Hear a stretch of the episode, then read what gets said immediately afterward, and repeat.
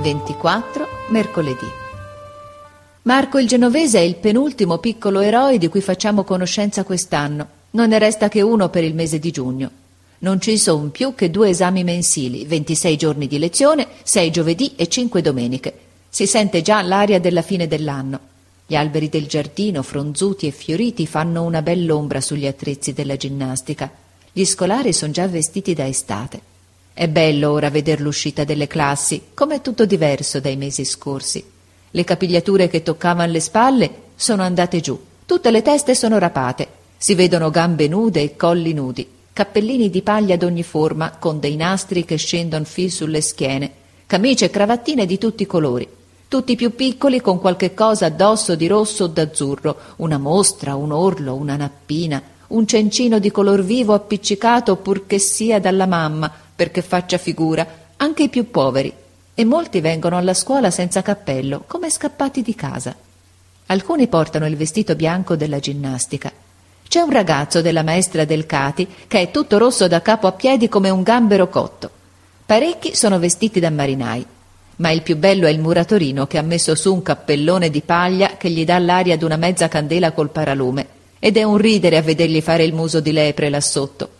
Coretti anche ha smesso il suo berretto di pel di gatto e porta un vecchio berretto di seta grigia da viaggiatore. Votini ha una specie di vestimento alla scozzese, tutto attillato. Crossi mostra il petto nudo. Precossi sguazza dentro a un camiciotto turchino da fabbro ferraio. E Garoffi Ora che ha dovuto lasciare il mantellone che nascondeva il suo commercio, gli rimangono scoperte bene tutte le tasche gonfie d'ogni sorta di carabattole da rigattiere e gli spuntan fuori le liste delle lotterie. Ora tutti lasciano vedere quello che portano, dei ventagli fatti con mezza gazzetta, dei bocciuoli di canna, delle frecce da tirare agli uccelli, dell'erba, dei maggiolini che sbucano fuori delle tasche e vanno su pian piano per le giacchette. Molti di quei piccoli portano dei mazzetti di fiori alle maestre. Anche le maestre sono tutte vestite da estate, di colori allegri, forché la monachina, che è sempre nera, e la maestrina della penna rossa ha sempre la sua penna rossa e un nodo di nastri rosa al collo, tutti sgualciti dalle zampette dei suoi scolari che la fanno sempre ridere e correre. È la stagione delle ciliegie, delle farfalle, delle musiche sui viali e delle passeggiate in campagna, Molti di quarta scappano già a bagnarsi nel Po.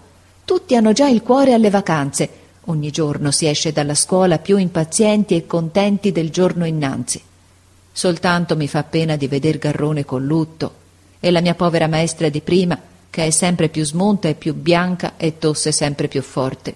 Cammina curva ora e mi fa un saluto così triste.